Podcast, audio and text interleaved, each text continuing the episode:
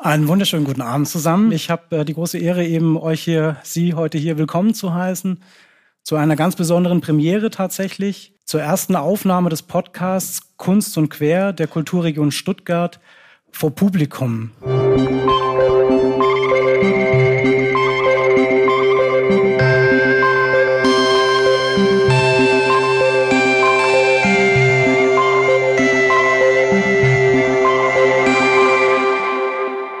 Mein Name ist Ingmar Volkmann, ich bin Redakteur bei der Stuttgarter Zeitung und den Stuttgarter Nachrichten und möchte erstmal mit äh, einer Art äh, Selbstbekenntnis äh, starten. Ich bin tatsächlich so nervös wie noch nie äh, bei einer Podcastaufnahme.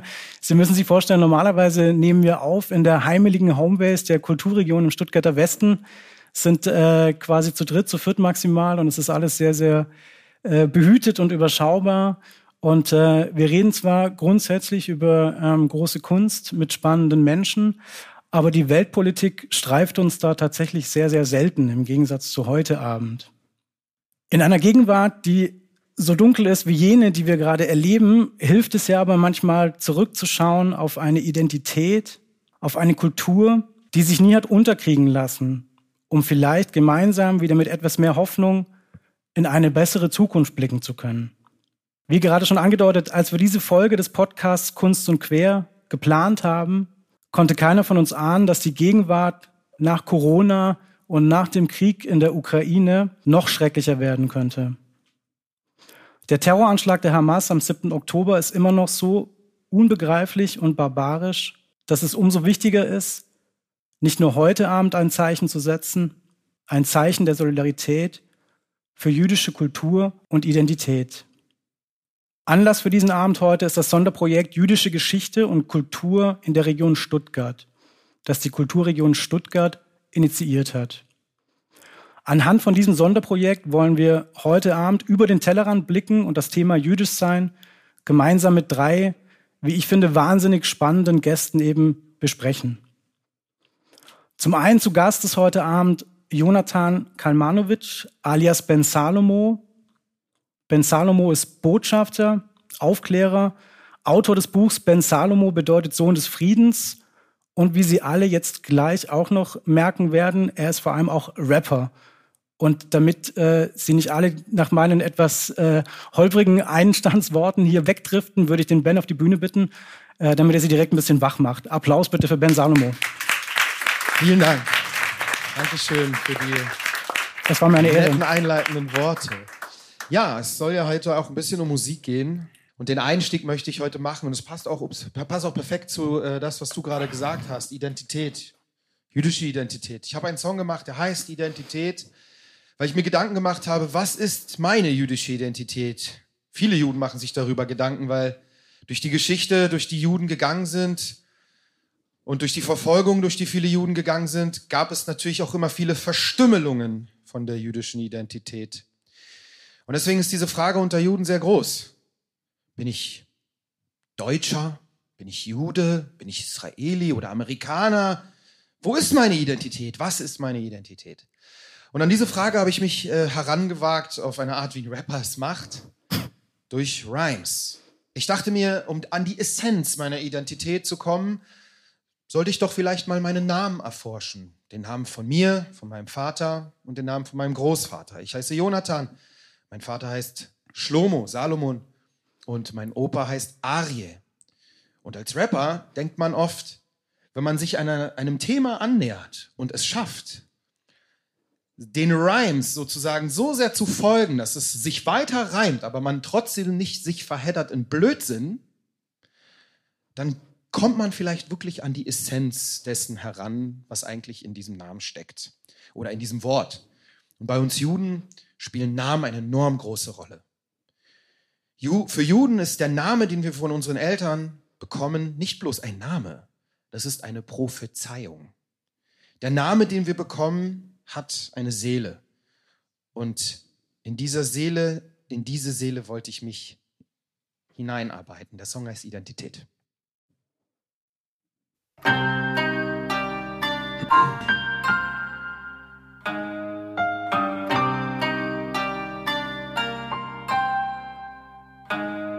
Damals war ich erst 13. Als kleiner Junge kam es mir vor, als würde ich am Fuße des Berges stehen. Doch ich war nie ein Feigling. Ich nahm all meinen Mut zusammen, als eine Stimme meinen Namen rief. Jonathan Ben Salomo Ben Arie. Jonathan Ben Salomo Ben Arie. Lies die Zeilen, die für dich in der Tora stehen. Die drei Namen deiner Identität. Jonathan bedeutet Gottes Gabe. Spart euch die Kommentare. Ich bin der Todgesagte von der Chaosloge damals. Noch immer lass ich gestochen. Scharfe Worte hageln jedoch. Bei mir folgen nach all den Worten Taten. Wie prophezeit im Buch der Offenbarung. Reimt ein Jude von der Straße. Jahrzehnte nach dem Holocaust in deutscher Sprache. Ganz gleich, wie viele Leute starben. Wenn Menschen Träume haben, können sie auf verbrannter Erde Bäume pflanzen. Wie Pioniere etwas Neues wagen. Ich will wie Paul McCartney Gold zu Platin machen und Euro stapeln. Vielleicht liegt darin meine Gottesgabe. Nun ist die Frage, was verbirgt sich hinter eurem Namen? Ich hab drei Namen aus drei Generationen, die überliefert wurden vom Vater zum Sohn. Zeugen der Identität, drei Namen für drei Leben. Ich muss die Bedeutung freilegen, denn ich hab drei Namen aus drei Generationen, die überliefert wurden vom Vater zum Sohn. Zeugen der Identität, drei Namen für drei Leben. Was wird die Bedeutung preisgeben? Ben Salomo bedeutet Sohn des Friedens. Ich bin nicht tot zu kriegen. Dem Mensch ist alles möglich, sogar zum Mond zu fliegen. Du willst wie Messi Tore schießen? Ich will wie Hannibal auf Elefanten über die Alpen ziehen. Rom besiegen, soll noch andere mit Drogen dealen. Ich geh lieber mühsam den geraden Weg und mach mein Ding.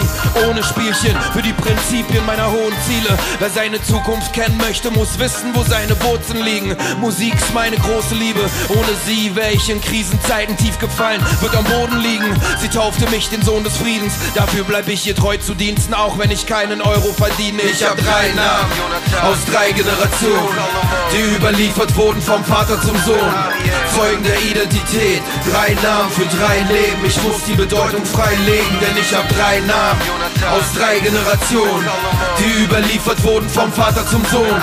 Zeugen der Identität, drei Namen für drei Leben. Was wird die Bedeutung preisgeben? Ben Ariel bedeutet Sohn des Löwen, Judäas stolzer König. In meinen Adern fließt das Blut von Kämpfern und Kommandeuren. Es überlebte Vertreibung, Pogrom und Hungersnöte. Selbst Auschwitz konnte mein Volk nicht töten, aber vielleicht war dieses Opfer nötig. Während in Deutschland Synagogen brannten, konnte mein Großvater aus Europa flüchten. Er entging den Flammen der Todesöfen. Wäre er einer der sechs Millionen, würde keiner heute meine Botschaft hören. Doch ich bin da und die Mission erfüllt sich. Was vor Jahrtausenden begann, wird eines Tages durch meinen Sohn verwirklicht. Wenn er die Namen seiner Vorfahren würdigt, steigt er als Erbe des Löwen Judäas auf den Thron des Königs. Ich hab drei Namen aus drei Generationen, die überliefert wurden vom Vater zum Sohn. Zeugen der Identität, drei Namen für drei Leben. Ich muss die Bedeutung freilegen, denn ich hab drei Namen aus drei Generationen, die überliefert wurden vom Vater zum Sohn. Zeugen der Identität, drei Namen für drei Leben. Was wird die Bedeutung preisgeben? Heute bin ich über 30 und als Mann kommt es mir vor, als würde ich auf dem Gipfel des Berges stehen. Doch vor euch steht kein Feigling. Ich nehme all meinen Mut zusammen, wenn seine Stimme meinen Namen wählt. Jonathan Ben Salomo Ben Arie. Jonathan Ben Salomo Ben Arie.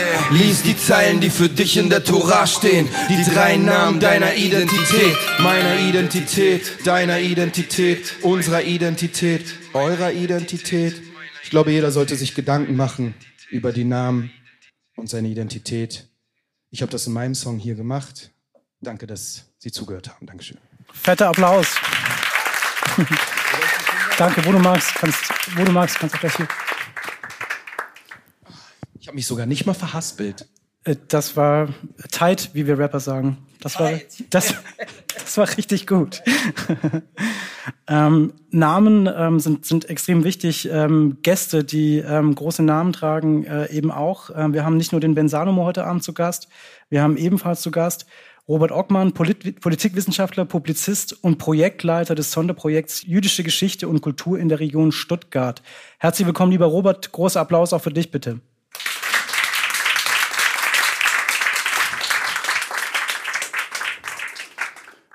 Wer jetzt damit gerechnet hat, dass Robert auch rappt, den muss ich enttäuschen. Äh, Wir haben aber noch mehr musikalische Schmankerl heute Abend. hören. genau.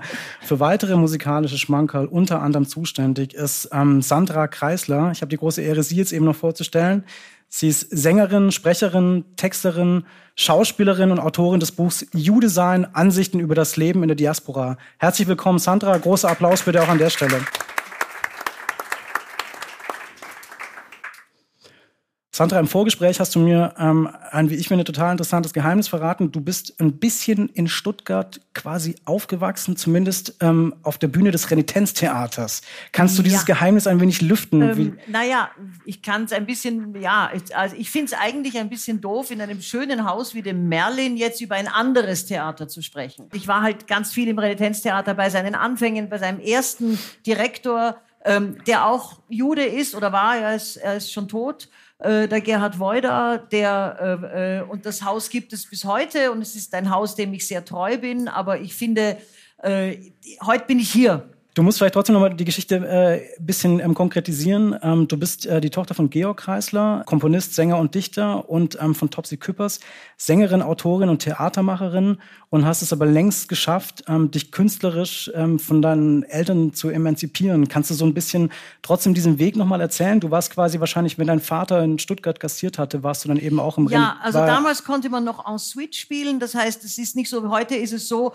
dass Künstler irgendwo auftreten, einmal, vielleicht zweimal und dann, wenn sie Glück haben, können sie ein Jahr später wieder dahin kommen. Das heißt, um ein Publikum sich zu erspielen, muss man Kontakte zu den Medien haben, damit man regelmäßig an Leute kommt, weil sonst ein Jahr ist einfach zu lang dazwischen. Und damals konnte man aber noch ein, zwei, drei Monate spielen und der Gerhard Woida hat zum Georg Kreisler, da war er frisch aus der Emigration zurück, gesagt, du spielst jetzt hier vier Monate, die ersten zwei Monate bist du leer, dann wird sich's rumsprechen, dann wird sich's füllen. Und so konnte er sich ein Publikum erspielen und von Stuttgart aus nach Deutschland hineinwirken. Und das war eben das große Verdienst vom Gerhard Woider und dem Renitenztheater. Verstehe. Und ähm, weil es ja heute Abend auch um, um Identität ähm, gehen soll, vielleicht eben auch um, um, um Familie, um das Aufwachsen. Was ich an dir so spannend finde, ist, dass du, du kokettierst immer so ein bisschen damit, dass du eine unglaublich äh, kosmopolitische, äh, sozusagen, ähm, vielleicht sogar ähm, ja, oder du, du äh, bist ja oft eben so mit einem Augenzwinkern unterwegs. Ich habe gesehen im, im, äh, im Einband von deinem wunderbaren Buch, nennst du dich Neodeutsche. Du bist aber Ja, ich bin als Amerikanerin aufgewachsen, geboren und aufgewachsen und äh, äh bin 2017 Deutsche geworden und 2020 noch Österreicherin. Äh, weil ich finde, als Jude kann man nicht genügend Pässe haben. Ich würde auch andere nehmen, wenn mir jemand einen gibt. Ich finde, das ist äh, relativ hilfreich ja. Und wenn du, ähm, das meinte ich jetzt mit dem Augenzwinkern, du hast eben verschiedene Heimaten vielleicht, du hast es verschiedene Länder, verschiedene Stationen ähm, genannt. Gibt es einen Ort, wo du dich mit deiner jüdischen Identität irgendwie aktuell am wohlsten, am sichersten fühlst, ähm, jetzt äh, über die Orte gesprochen, die Unter du... Unter anderen Juden? Also heute Abend zum Beispiel? Ja, also es ist tatsächlich so, dass äh, ich fühle mich als Europäerin, absolut. Äh, ich habe in, in Israel habe ich das, dieses, dieses ganz erstaunliche Phänomen, dass ich in Israel merke ich, dass ich hier raussteche wie ein Wehrdaumen. Okay. Äh, weil in Israel die Leute mich einfach auf Hebräisch ansprechen. Ich kann leider kein Hebräisch, außer nach einer Zigarette fragen und ich rauche nicht mehr. Äh, aber äh, dort sehen alle aus wie ich, dort sind alle wie ich, äh, sie unterbrechen andere permanent, äh, sie reden mit den Händen. Äh, also es ist auf, auf einmal, ich merke, wenn ich dort bin, dass ich hier nicht dazu passe. Aber wenn ich hier bin, ist das so verinnerlicht, dass ich es gar nicht merke. Trotzdem ist es natürlich so, dass in dem Moment, wo ich anderen Juden begegne, habe ich das Gefühl, ja, bisschen zu Hause. Das ist also eine ganz komische, und ich weiß auch gar nicht, ob ich in Israel leben könnte. Ich würde es gern mal versuchen, nur leider ist mein Metier ist die deutsche Sprache. Das ist dort ein bisschen schwierig. Die sind alle schon irgendwie sehr alt, die Leute, die Deutsch sprechen. Aber ähm, also ich, ich bin hier natürlich auch zu Hause, aber eben auch Tourist, wie ich dann ein bisschen später vielleicht noch ausführen werde. Und das heißt quasi, dass es für dich ähm, ganz automatisch den, den, Heimatbegriff irgendwie im Plural geben muss, oder? Also, dass du einfach verschiedene Orte hast, wie du es gerade schon äh, skizziert hast. Ich finde im Prinzip schon den Heimatbegriff ein bisschen ähm, problematisch, weil das eine anerzogene Sache ist. Man hat, keine, man hat kein Land als Heimat. Man hat vielleicht eine Gegend als Heimat, wo man aufgewachsen ist, je nachdem, wie man drauf ist. Meine Heimat ist die Sprache. Mhm. Zum Beispiel. Der Witz ist die Heimat, die Diskussionsfreudigkeit ist meine Heimat. Äh, aber ich kann meine Heimat nicht an einem Land oder an einem. Ich habe auch eine Mischung. Ich bin natürlich sehr österreichisch sozialisiert in vielen Dingen, aber in Wien ist man auch sehr jüdisch sozialisiert. Was das Gefühl von Heimat und so weiter angeht, ist bei mir tatsächlich ein bisschen anders. Äh, ich bin halt mein ganzes Leben lang eigentlich hier in Deutschland gewesen, in Berlin. Wenn ich irgendwas als Heimat bezeichnen kann, dann wäre es maximal Berlin-Schöneberg. So, so Deutschland. Schöne, Schöneberger sind anwesend, habe ich gehört. Lokalpatrioten dabei. Ja, gut. Berlin Schöneberg, eine Schönebergerin. Berlin 30. so wie man es sagt, früher, äh, bevor es die Postleitzahlen gab. Ähm, ich bin SO 36, mit mir kannst du nicht reden. naja, also, äh, und äh, aber dann weiter als das ist schon vielleicht noch so ein bisschen, eben bisschen Berlin, aber auch nicht ganz Berlin und, und irgendwie so Deutschland. Ich bin ja sehr lange eigentlich nur so in Berlin gewesen oder eben Israel, wo ich halt eben geboren bin und wo meine Familie größtenteils, eigentlich also größten Teile meiner Familie ähm, auch lebt. Und äh, Sprache ist was ganz Kluges, was du gesagt hast. Sprache ist Zugang zur Heimat. Ich spreche Hebräisch, das heißt, automatisch fühle ich auch so wie du natürlich dieses Zugehörigkeitsgefühl in Israel, aber durch das Sprachliche, sprich Verbindung zur Musik, sprich Verbindung zu Comedy äh, aus Israel, Filmen aus Israel ähm, und all so eine Sachen, ähm, fühle ich eigentlich Israel sehr als ein Stück meiner, großes Stück meiner Heimat. Ähm, und ein weiterer Aspekt, den ich mit Heimat verbinde, ist halt eben Sicherheit. Mhm. Und da fällt es mir wirklich schwer, äh, in Deutschland dieses Gefühl von Heimat so richtig zu haben. Weil Juden waren hier nie sicher. Was wir jetzt gerade in Israel gesehen haben, zeigt uns, wie auch in Israel, und ich meine nicht nur jetzt, in Israel, das kriegen wir so aus den Medien wenig mit, aber pro Jahr hat man immer so 30 bis 50 Terroropfer in Israel. Ne? Also, und Israel ist ein kleines Land, ist gerade mal so groß wie Hessen, das ist schon eine ganze Menge. Hätten wir das hier jedes Jahr, dann wäre hier schon. Äh, dann wäre die AfD aber sowas von am Ruder, ja. Dann wäre die schon ganz vorne, ja. Und äh, deswegen, das muss man verstehen. Und trotz alledem ist ja Israel echt noch eine sehr vibrierende äh, eben eine vibrierende Demokratie und wo die Leute diskutieren und demonstrieren den Leben langen Tag, als müssen sie gar nicht arbeiten gehen, ja? Und dieses Gefühl von Sicherheit hat mir Israel eigentlich immer trotz dieses ganzen Terrors und trotz dieser ganzen Anschläge und, und Kriege vermittelt, weil, und es tut es weiterhin, auch nach diesem Anschlag, weil dort, glaube ich fest daran, liegt es in unserer Hand, in der Hand der Jüdinnen und Juden, der Menschen, die dort sind. Und eben nicht in irgendeiner Dominanz- oder Mehrheitsgesellschaft, bei der man hoffen muss, dass bei denen irgendwann der Groschen gefallen ist na, was vor man allem, tun muss. Vor allem kann man, das merkt man ja auch jetzt gerade wieder, man kann sich in Israel eben auch auf sich auf, aufeinander verlassen. Es ist jetzt, es, es wenn man nicht gerade politisch irgendwie unter, Es war ein wahnsinniger Streit, ein unglaublicher politischer Streit die ganzen letzten Monate und jetzt ist diese dieses Pogrom passiert und auf einmal halten alle aber sowas von zusammen. Und äh, junge Leute fahren quer durchs Land, um traumatisierten Kindern zu helfen. Mit ihrem eigenen Geld sammeln sie, mit dass sie irgendwie was bringen können, was machen können. Jeder hilft jedem, egal ob religiös oder säkular. Äh, also man merkt einfach, man kann sich total aufeinander verlassen. Man streitet über Politisches, man streitet extrem hitzig. Im, in, der, in der Knesset wird unglaublich gestritten. Da ist also Deutschland wirklich ein, ein, ein, ein Schlafsaal dagegen. Äh, aber wenn es wirklich um was geht, halten alle zusammen. Und ich möchte, also ich, hier habe ich auch in Österreich, auch in der Schweiz, wenn ich jemanden kennenlerne, ist bei mir immer, es läuft bei mir immer im Untergrund die Frage, würde mich der verstecken, wenn es nötig ist? Also ich würde auch etwas dazu sagen äh, möchten zu dem Thema äh, Heimat und Identität. Also was du sagst, Sandra, das gilt für mich ein bisschen. Also ich habe auch das Gefühl, dass, oder die Erfahrung oft gemacht, dass Leute irgendwie wissen, dass ich jüdisch bin, aber es ist oft die Leute, die nicht jüdisch sind. Irgendwie sehe ich zu sehr wie Bob Dylan aus oder ich weiß nicht, was da alles liegt, aber es kommt oft vor, dass es halt von irgendwelchen Leuten kommt, ja, du bist jüdisch, oder? Du bist, also das kommt sehr oft vor und das, das führt auch zu dieser Frage von, von Sicherheit auch, ja, wenn ich durch die Straßen gehe, dann gucke ich schon ein bisschen rum, wo bin ich hier? Ja, wenn Leute, fremde Leute das halt denken, im Kopf haben, muss ich nach meiner Sicherheit gucken. Also ich bin in New York, in New Jersey, in den USA aufgewachsen und habe eine sehr starke Heimatgefühl dort in New York, in New Jersey. Das ist nicht unbedingt landbedingt, das ist auch regional. Also, und dieser Heimatgefühl hat mit dem Gefühl, dazu zu gehören. Niemand kann, kann mir das wegnehmen, ja.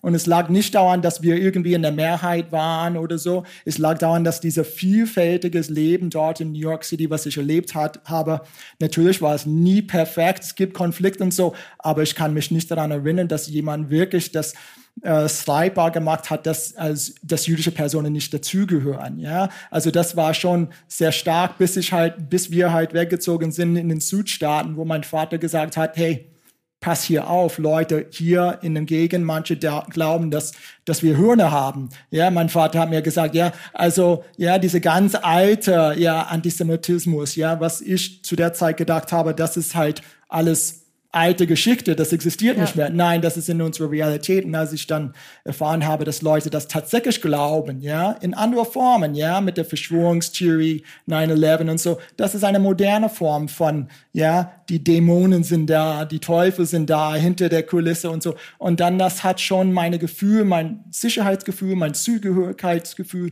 schon angegriffen, ja, musste ich dann halt auch woanders oder mit anderen Leuten, anderen Communities ähm, dort diese, diese Heimatgefühl wieder suchen, dieses Sicherheitsgefühl und so suchen. Habe ich auch ab und zu in Israel gehabt ähm, oder auch in Deutschland. Also ehrlich gesagt, mit ganz vielen nicht-jüdischen Deutschen komme ich super gut klar, fühle ich mich total wohl und dann manchmal eben nicht. Bevor das Publikum merkt, dass es heute Abend keinen Moderator braucht, wollte ich ganz kurz versuchen, Ben, bei dir so ein bisschen nochmal reinzugrätschen, ähm, weil ich das total interessant fand, wie du jetzt gerade von Israel schon erzählt hast. In deinem ähm, Buch ähm, Ben Salomo bedeutet Sohn des Friedens, was ich äh, total wärmstens empfehlen äh, kann, sehr lesenswert. Bezeichnest du dich selbst als Kaktus, als Kaktusfeige im deutschen Mischwald? Das musst du vielleicht mal kurz äh, erklären, weil ich dieses Bild sehr schön fand. Ja, also in Israel, äh, vor allen Dingen, wenn man halt so, so Israelis hat, die dort geboren werden, nennt man sie so äh, in der israelischen, im israelischen Slang nennt man sie so Sabre. Sabre. Und Sabre ist ja eigentlich, also die israelische, die, die hebräische äh, Bedeutung dieser Kaktusfeige, dieser Kaktusfrucht. Ne?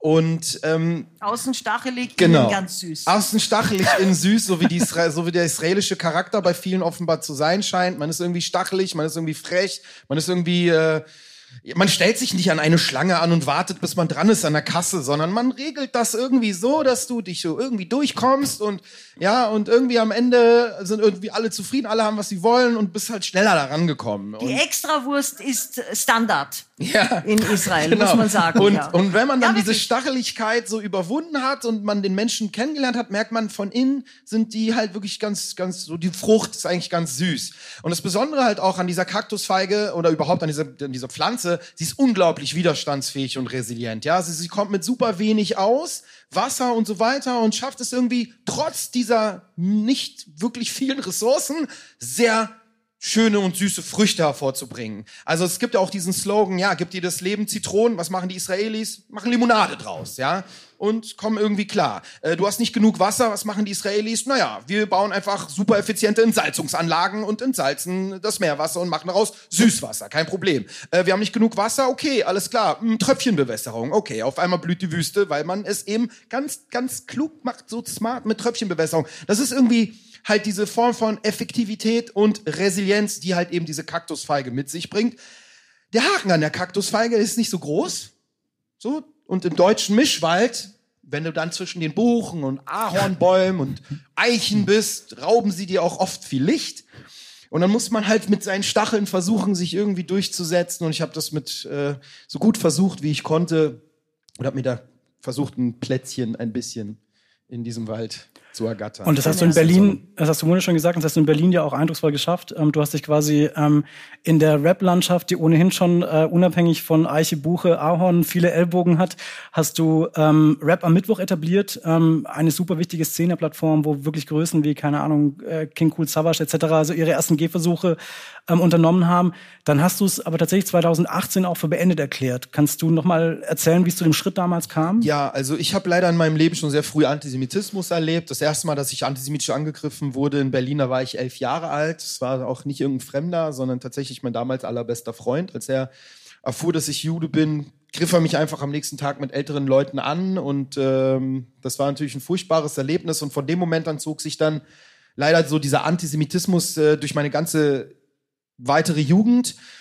Und ähm, irgendwann wollte ich mich emanzipieren und ich suchte ein Ventil und so rutschte ich dann in diese Rap-Szene hinein, weil ich schon vorher Gedichte und so geschrieben habe und dann wurde aus Gedichten halt so ein bisschen das Rap-Texte schreiben. Und dann, ähm, ja, die ersten Gehversuche waren halt auch äh, erstmal noch so nicht besonders groß, aber irgendwann dann hatte ich meine ersten Veröffentlichungen und ich gab mir dann den Künstlernamen Ben Salomo, weil ich auch meine jüdische Identität ähm, offen leben wollte als Zeichen meiner des Empowerments und der Selbstermächtigung und der ja Resilienz. Und dann aber mit der Zeit lernte ich oder musste ich feststellen, dass halt eben auch in dieser Rap-Szene sich immer mehr so der Antisemitismus ausbreitete, ähm, Feindbildkonstruktion. Ich wurde zu einer Art Projektionsfläche für antisemitische Verschwörungs ähm, Legenden. Ich las auch ganz viele antisemitische Kommentare in, äh, unter meine Musikvideos zum Beispiel oder in den sozialen Netzwerken. Ich wurde auch angegriffen äh, in verschiedenen Bereichen in dieser Rap-Szene und irgendwann wurde das dann halt so viel, dass ich noch im Jahr aber 2016 dachte, wenn ich jetzt mein Album veröffentliche und ich war ja da schon relativ bekannt, dachte ich mir, okay, wenn ich das Album vielleicht veröffentliche, auch über meine Probleme in dieser Szene rede, über das Thema wie Antisemitismus, was ja durchaus viele Rapper machen. Ich rede ja auch über ihre Probleme oder in anderen Musikgenres. Dachte ich, vielleicht wird man mir zuhören. Ich meine, ich war ja immerhin der erste jüdische Rapper in Deutschland, auch noch mit dem israelischen Hintergrund, den es überhaupt in der Geschichte dieses Landes gab. Und ich dachte, okay, so Deutschland ist doch reif genug und open-minded genug und die Rap-Szene auch. Wir sind doch alle so open-minded und tolerant und so und, und Respekt und alles. Und dachte ich, okay, vielleicht wird man zuhören. Und das war halt wirklich sehr naiv von mir gedacht. Man hat zugehört. Naja. Die Reaktion war halt nicht so, wie du es ja, gehofft ja, hast. Ja, das ist wahr. Man hat, also es wurde zugehört, aber dann war die Reaktion eben nicht Solidarität, wie ich es mir erwünscht habe, ähm, sondern richtig noch größere Anfeindungen auf einer noch größeren und höheren Ebene. Und man muss sich mal vorstellen, ich habe ungefähr eineinhalb Jahre gesucht, ein Label, das bereit war, überhaupt mein Album zu veröffentlichen. Okay. Ja, also ich bekam Rückmeldungen von Labels, auch eins hier so im Umfeld Stuttgart, ja, ähm, Rückmeldungen, die mir gesagt haben, äh, Warum willst du dir diese Probleme machen? Wie meinen Sie das? Naja, warum rappst du über so jüdische Themen? Damit machst du dir doch hier nur Probleme. Du weißt doch, wie die Rap-Szene ist. Meinte ich, ja, aber genau deswegen will ich doch drüber reden.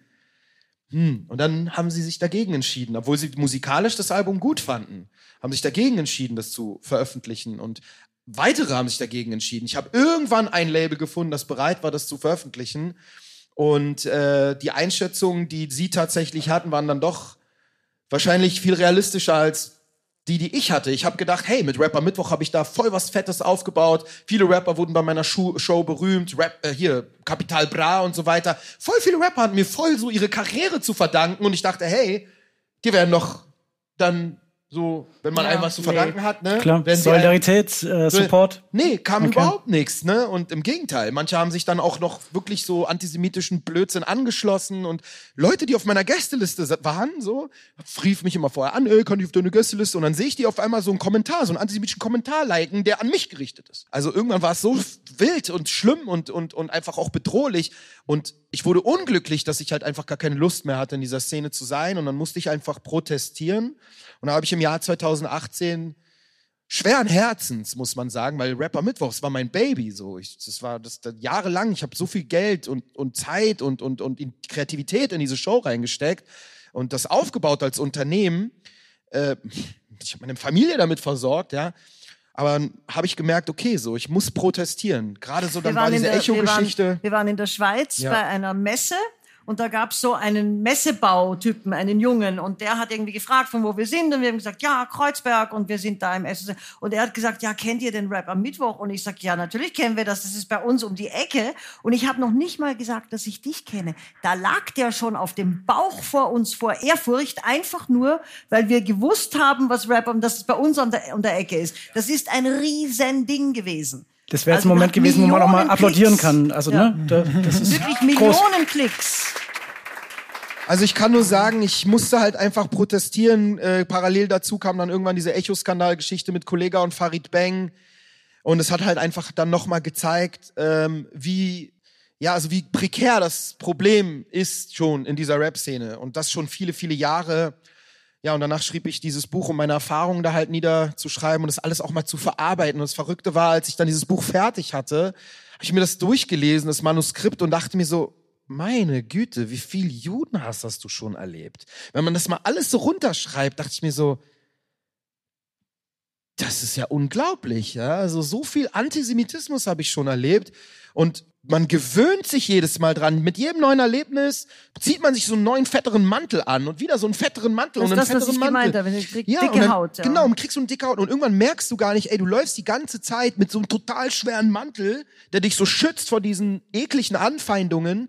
Und dieser Mantel sorgt aber nicht nur dafür, dass du irgendwie dieses, diese antisemitischen Anfeindungen besser aushältst. Er sorgt auch leider dafür, und das ist, der, das ist das Opfer, was man gibt, andere Emotionen wie Freude und so weiter geraten irgendwie auch so ein bisschen Ja, schwerer zu fühlen. Und ich habe es Ja. sehr gemerkt bei der. Man verliert die Leichtigkeit. Ja. Man verliert die Leichtigkeit. Genau. Und gleichzeitig leben wir alle hier.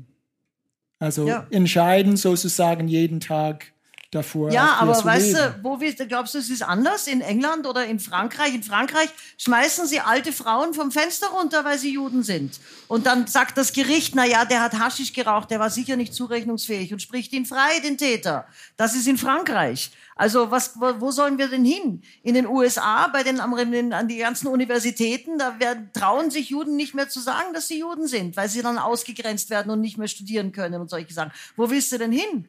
Du kannst ja nirgends mehr hin. Und gerade eben, wenn du, du kannst wenigstens Ivrit, aber wenn man nicht Ivrit kann oder wenn man wie ich schon etwas älter ist, wie willst du denn irgendwo anders? Du bist ja überall, wo du die Sprachen sprichst. Also Englisch kann ich genauso gut wie Deutsch und Deutsch. Bin ich genauso unsicher wie hier. Ist schon egal, ja. Und in Israel spreche ich die Sprache nicht. Wovon soll ich denn leben als freiberuflicher Künstler? Also es ist wirklich nicht so einfach, Rob, diese, diese Sache so, und dennoch entscheiden wir uns hier zu leben. Ehrlich gesagt, ich habe schon so oft darüber nachgedacht, Deutschland zu verlassen. So oft. Und wenn nicht immer irgendwas dazwischen gekommen wäre, mal war ich verliebt oder hatte einen neuen Job oder Man hofft plötzlich halt ein immer. Unternehmen, was läuft, wie Rapper Ja. Mittwoch, dann bist du Man doch hofft irgendwie halt immer, dass es doch dass es etwas irgendwie besser wird. besser wird. Ja. Ich muss sagen, ich habe mit einem sehr bekannten Menschen in Deutschland gespr gesprochen und ich darf das, glaube ich, auch sagen. Sein Name ist Michel Friedmann. Und er sagte zu mir, wir haben über dieses Thema gesprochen und das ist schon jetzt einige Jahre her. Und äh, wir haben das alles schon wie so ein bisschen kommen sehen. Und dann sagte er zu mir, ich meine, er ist Schindlerjud, also ja, jemand, der Nachfahre von den Schindlerjuden ist, der weiß ganz genau, wovon er redet. Ich fragte ihn, wo soll man denn hingehen? Und dann war seine Antwort, egal wohin, Hauptsache irgendwo, wo es nur ein bisschen besser ist. Das ist schon krass. Dass nur ein bisschen besser reicht. Wo dieses bisschen ist, Ja, deswegen bin ich aus Österreich müssen wir uns fragen, gegangen. ja. wo ist dieses bisschen? Ja, ich weiß nee, nicht, also ich Schweiz, bin- ja. Israel, Ich bin- Vietnam, ich Ja. habe keine Ahnung. Ich bin aus Heute- Österreich ich nach wünsche mir, Deutschland wird besser, ja? weil Es, es ist Guck mal, was abgeht. tatsächlich- So ist es, wenn, Nee, das wenn ist Juden das reden, so, da kann, da kann keiner reinreden. Nee, das ist voll gut. Heute Abend ist dieses bisschen besser auf jeden Fall das Merlin. Und äh, falls das Publikum Das sich eben schon stimmt. gefragt hat, ähm, was eigentlich dieser junge Bob Dylan hier ähm, auf der Bühne zu suchen Was hat. habe ich jetzt Äh, gesagt? ne, das ist aber trifft ja auch, äh, absolut. Ich habe mich immer gefragt, welche Assoziation, aber jetzt hast du es verraten, genau. Robert, du bist so ein bisschen, finde ich, oder ist nicht nur meine Meinung, sondern ist einfach so, du bist der heimliche Gastgeber eigentlich heute Abend, weil du bist der Leiter des Sonderprojekts Jüdische Geschichte und Kultur in der Region Stuttgart.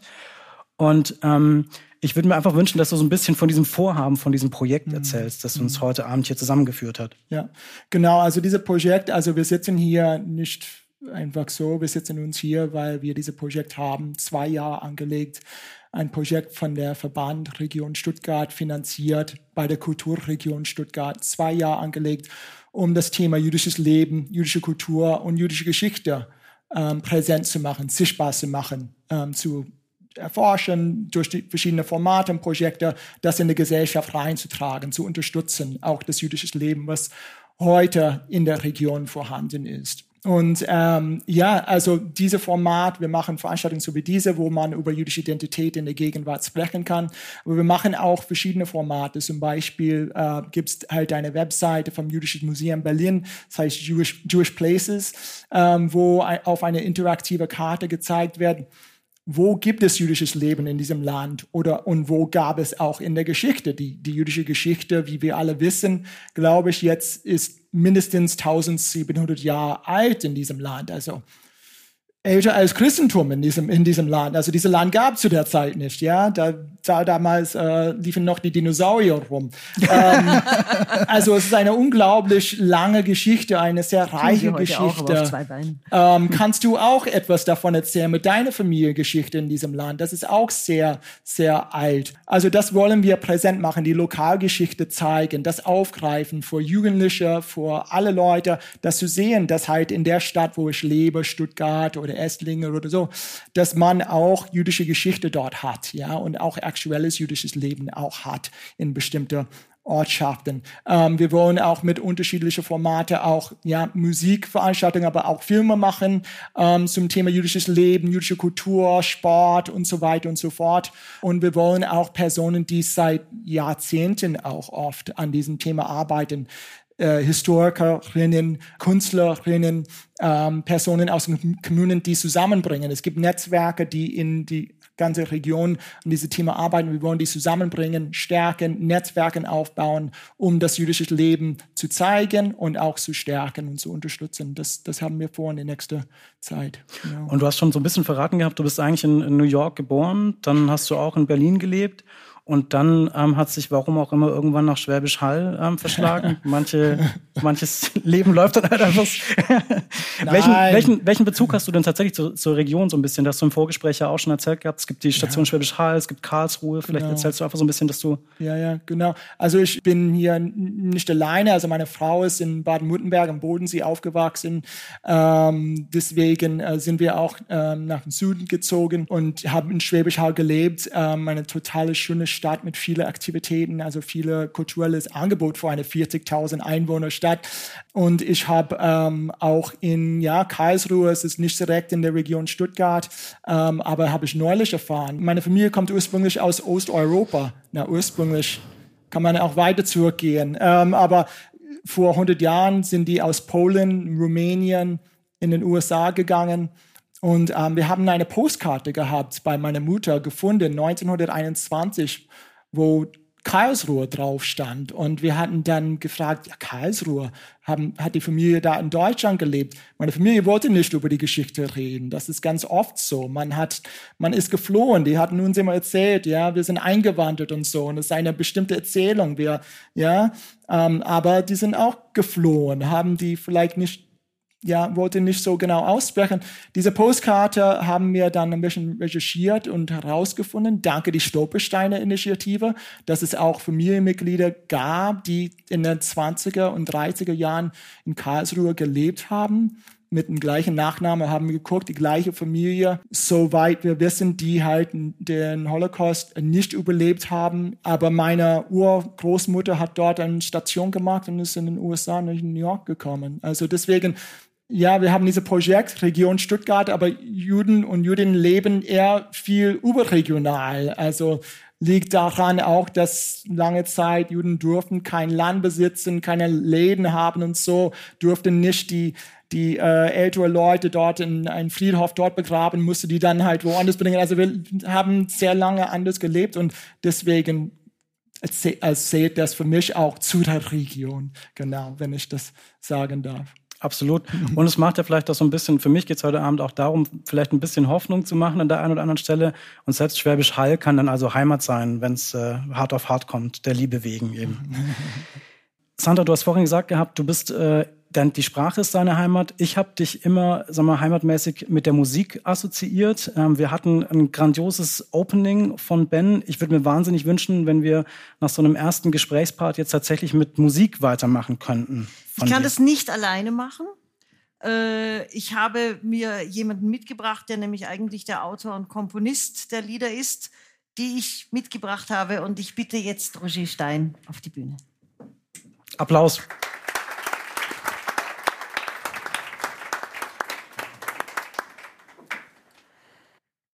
Eine der Sachen, die sehr typisch sind für Juden, ist, dass sie genau wissen, dass man nichts wirklich sicher weiß. Es gibt für nichts einen Beweis.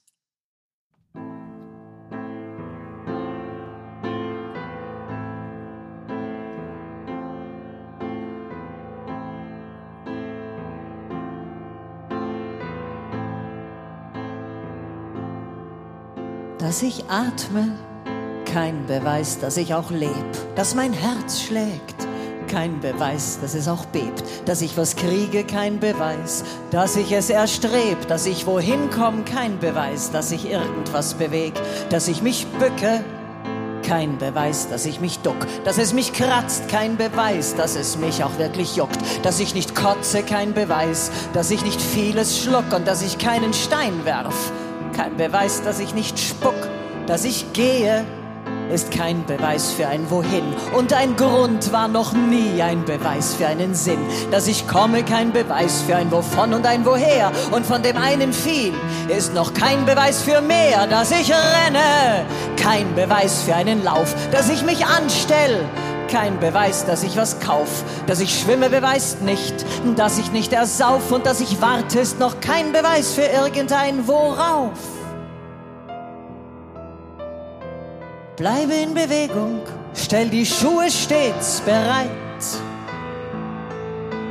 Ein paar warme Socken sind noch keine Sicherheit. Bleibe in Bewegung, egal was auch passiert. Irgendwer hat dich als Verlust bereits kalkuliert.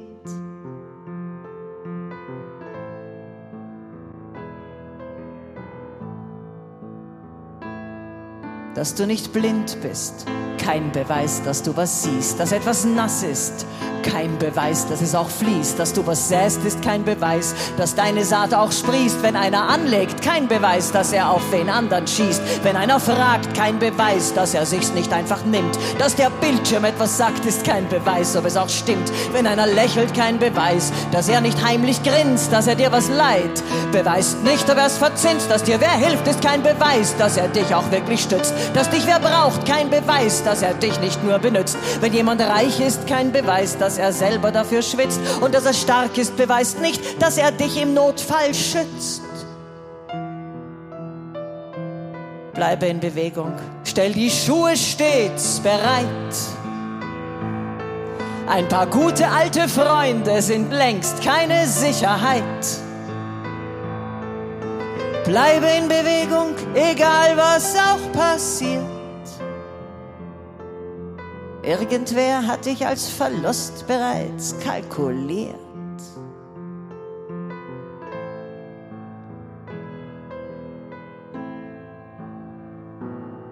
Dass jemand steht, ist kein Beweis, dass er niemals lag, dass er was schafft, kein Beweis, dass man's selber auch vermag. Dass du allein bist, ist noch kein Beweis, dass dich keiner mag. Und dass es Nacht wird, das ist kein Beweis für einen neuen Tag. Da selbst jetzt heißt nicht, hm, dass ich's nicht benenne. Dass ich Angst hab, kein Beweis. Dass ich deswegen renn. Dass ich kühl bleib, kein Beweis. Dass ich nicht wirklich brenn und dass ich dich liebe. kein Beweis, dass ich dich kenne.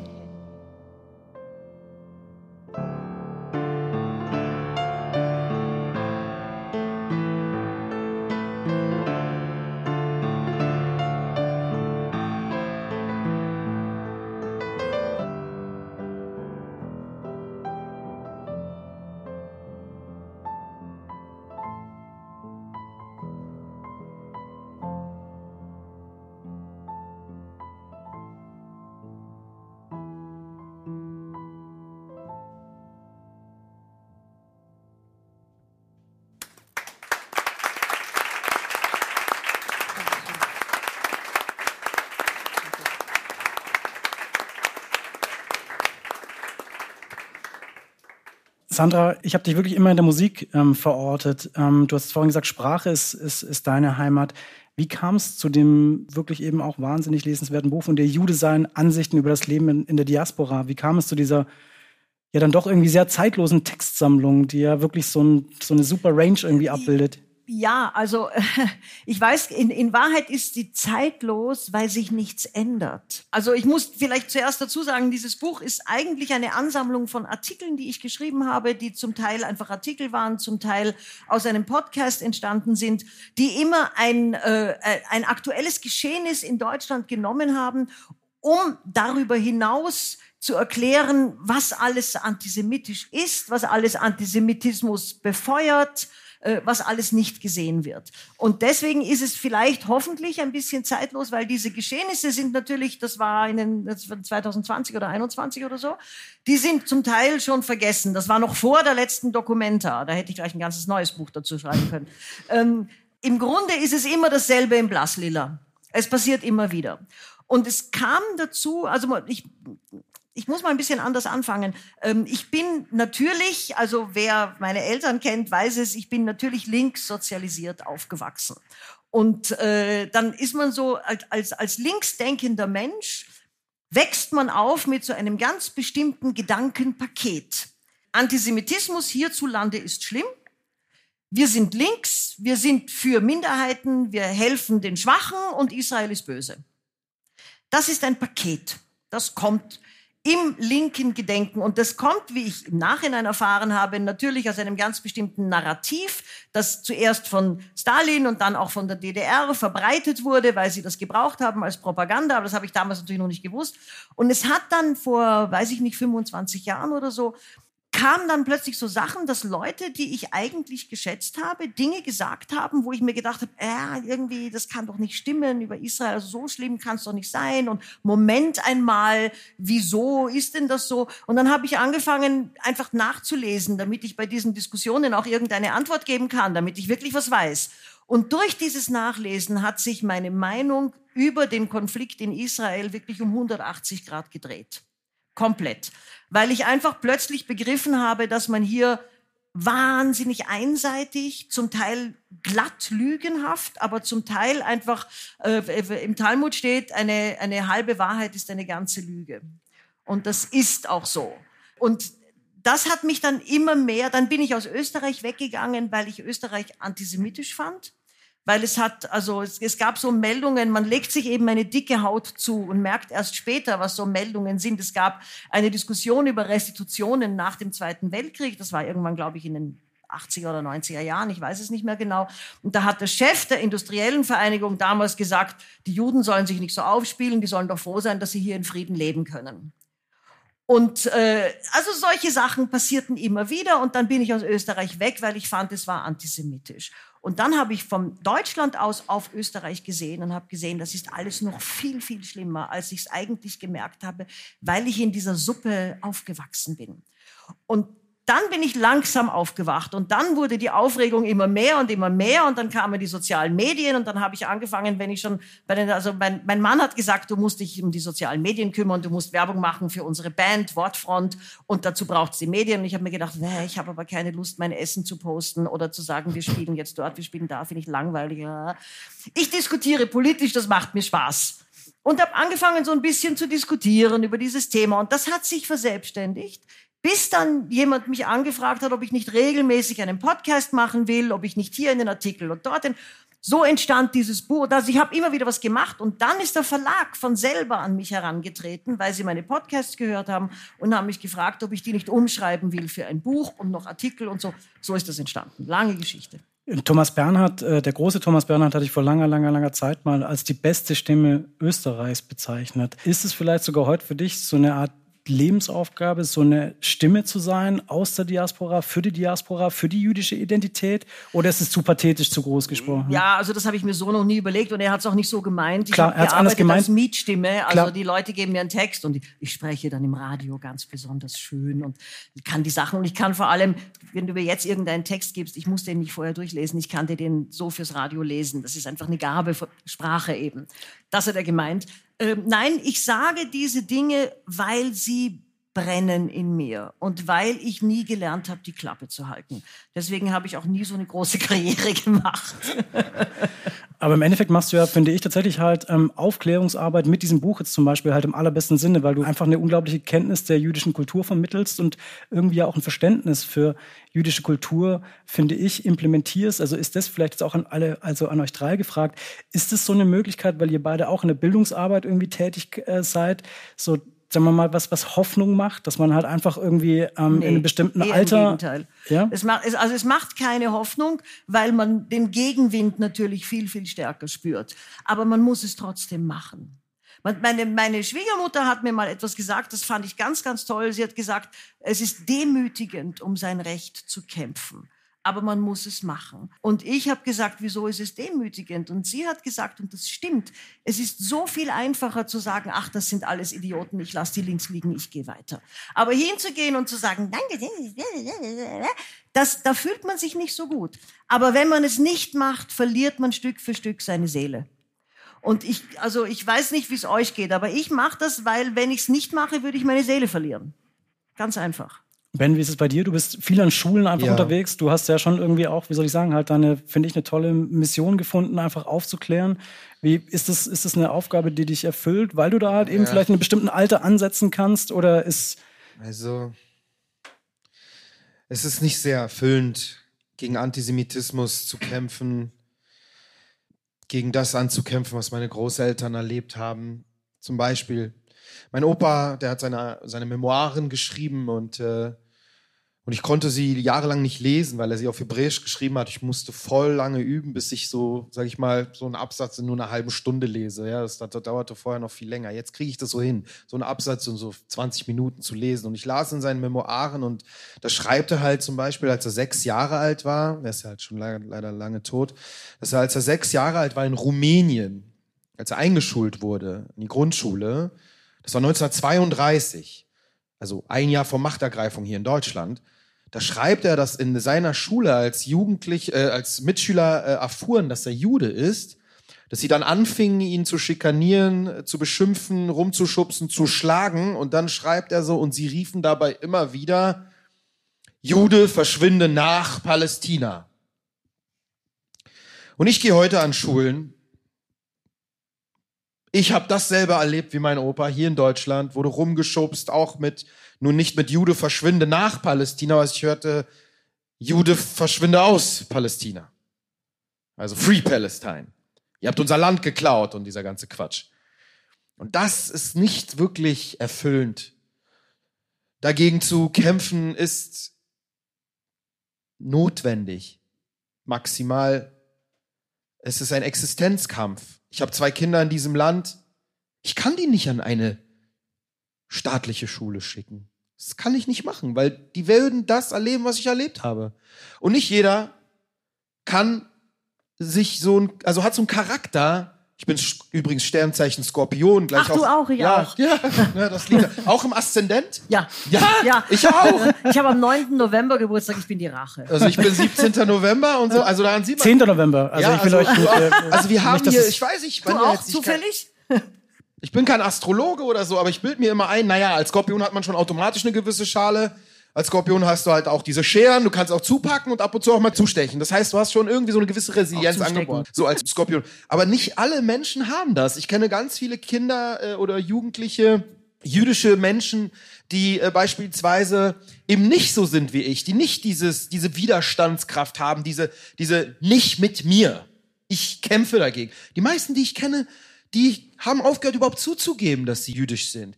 Und dadurch entwickelt sich schon in der frühen Zeit eine Art Verstümmelung ihrer Identität. Sie kommen gar nicht dazu, überhaupt zu einer resilienten und selbstbewusst jüdischen Identität zu gelangen, weil sie schon in frühen Jahren ihre Flügel, ihre Schmetterlingsflügel, die sie eigentlich gern ausspreizen würden, rausgerissen bekommen.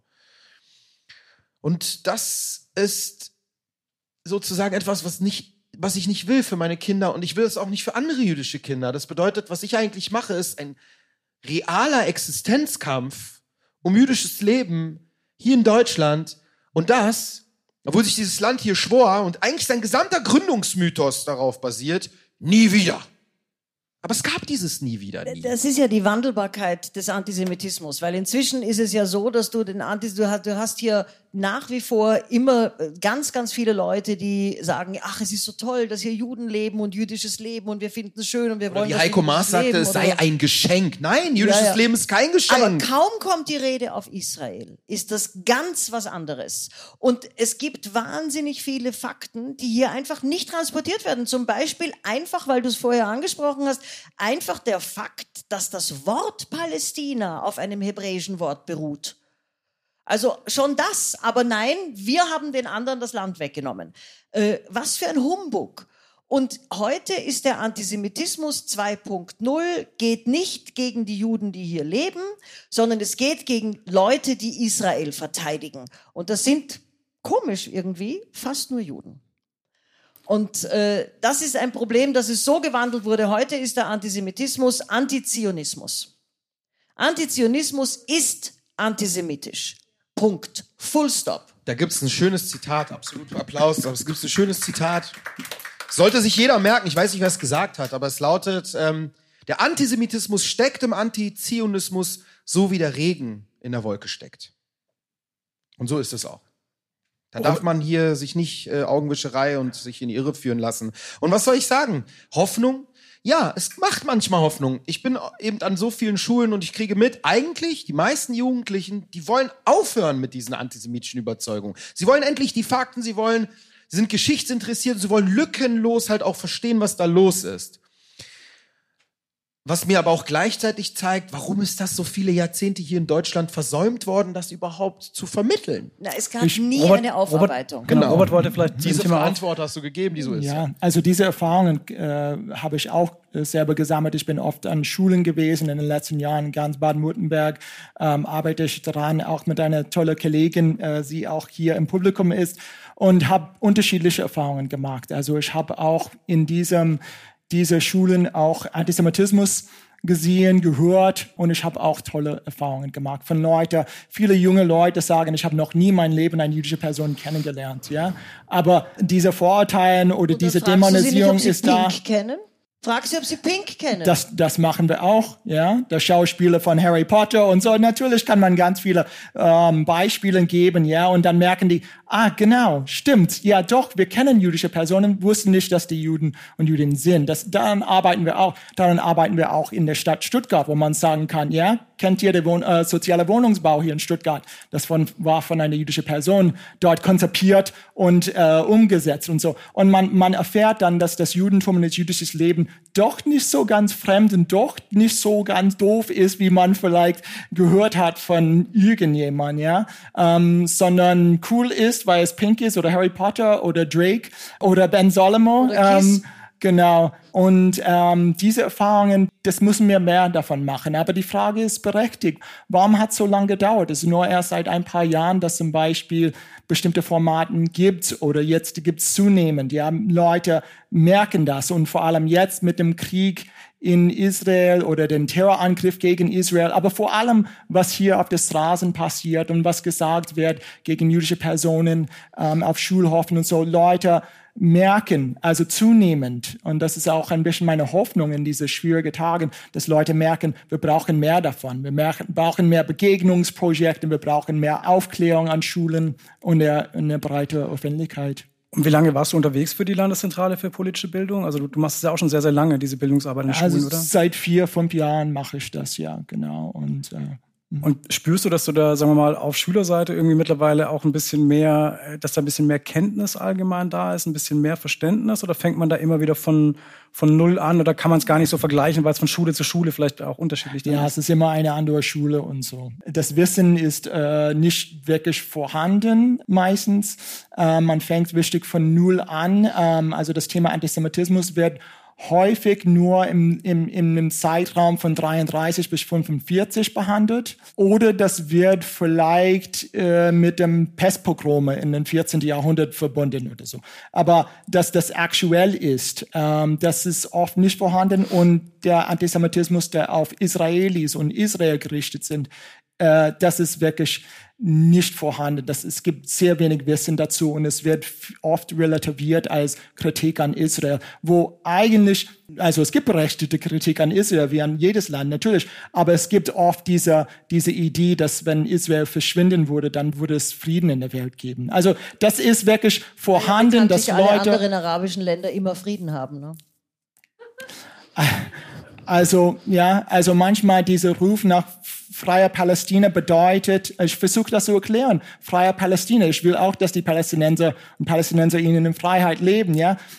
Aber man muss unterscheiden, ja. Wenn es darum geht, dass äh, ein, ein Raum gibt, ein Staat oder ein Gebiet gibt, wo Palästinenser und Palästinenser frei leben können, neben einer demokratischen jüdischen Staat, Gut, da, da stehe ich dazu. Aber wenn es bedeutet, was es oft bedeutet, dass Israel weg muss, dann das ist klar eindeutig Antisemitismus und viele Lehrkräfte, viele Leute verstehen das nicht. Da müssen wir weiterkommen. Ben, ist das eine Erfahrung, die du teilst? Ja, genau. Zeit zu applaudieren. Richtiger Moment. Ist es eine Erfahrung, die du an Schulen gerade teilst? Weil du bist ja wirklich, ähm, kannst du so ein bisschen spezifizieren, wie, wie viel du unterwegs bist? Du bist schon Ja. super, super viel Ja, gerade ich bin eben so circa an 130 Tagen im Jahr durch ganz Deutschland unterwegs und mache circa Wow. 180 Vorträge im Jahr. Okay. Ich bin Und dann- in diesen vier Jahren schon weit so ein bisschen was über 500 Schulen besucht und wirklich überall von irgendwelchen Förderschulen in irgendeinem Teil vom abgehängten Brandenburg bis dann irgendeine so Hogwarts-ähnliche Privatschule auf so einem Bergplateau. Ich war schon wirklich überall, ja. Ähm, und ja, was ich, was ich, was ich feststelle, ist, dass wir an circa 20 Prozent der Schulen, wo wir hingehen, antisemitische Erlebnisse haben. Okay.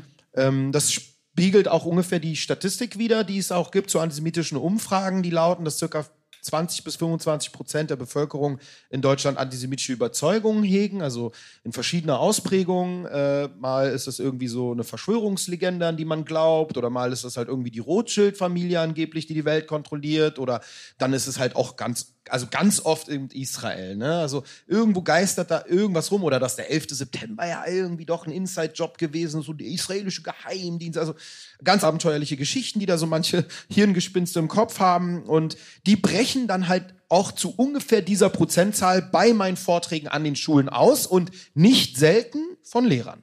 Tatsächlich nicht selten von Lehrern. Okay. Lehrer, finde ich, machen die Hälfte ungefähr dieser Ausbrüche aus. Also das Problem, was ich sehe, ist, dass man hat in diesem Land zu Recht sich ganz viel mit dem Nationalsozialismus und rechte Ideologie beschäftigt, zum Recht, muss getan werden, aber sehr wenig mit dem Thema beschäftigt von Islamismus, was du angesprochen hast, äh, mit der Tatsache, dass Antisemitismus das ist ein, etwas, was vorhanden ist in der breiten Gesellschaft. Da sind neue Studien rausgekommen von der Friedrich-Ebert-Stiftung. Antisemitismus ist ein Problem in der Gesamtgesellschaft. Und das, das heißt dann auch, dass es auch unter muslimische Personen auch vorhanden ist, ja. Jetzt kommen andere Leute und sagen, ja, alle Muslime sind so. Nee, das ist nicht der Fall.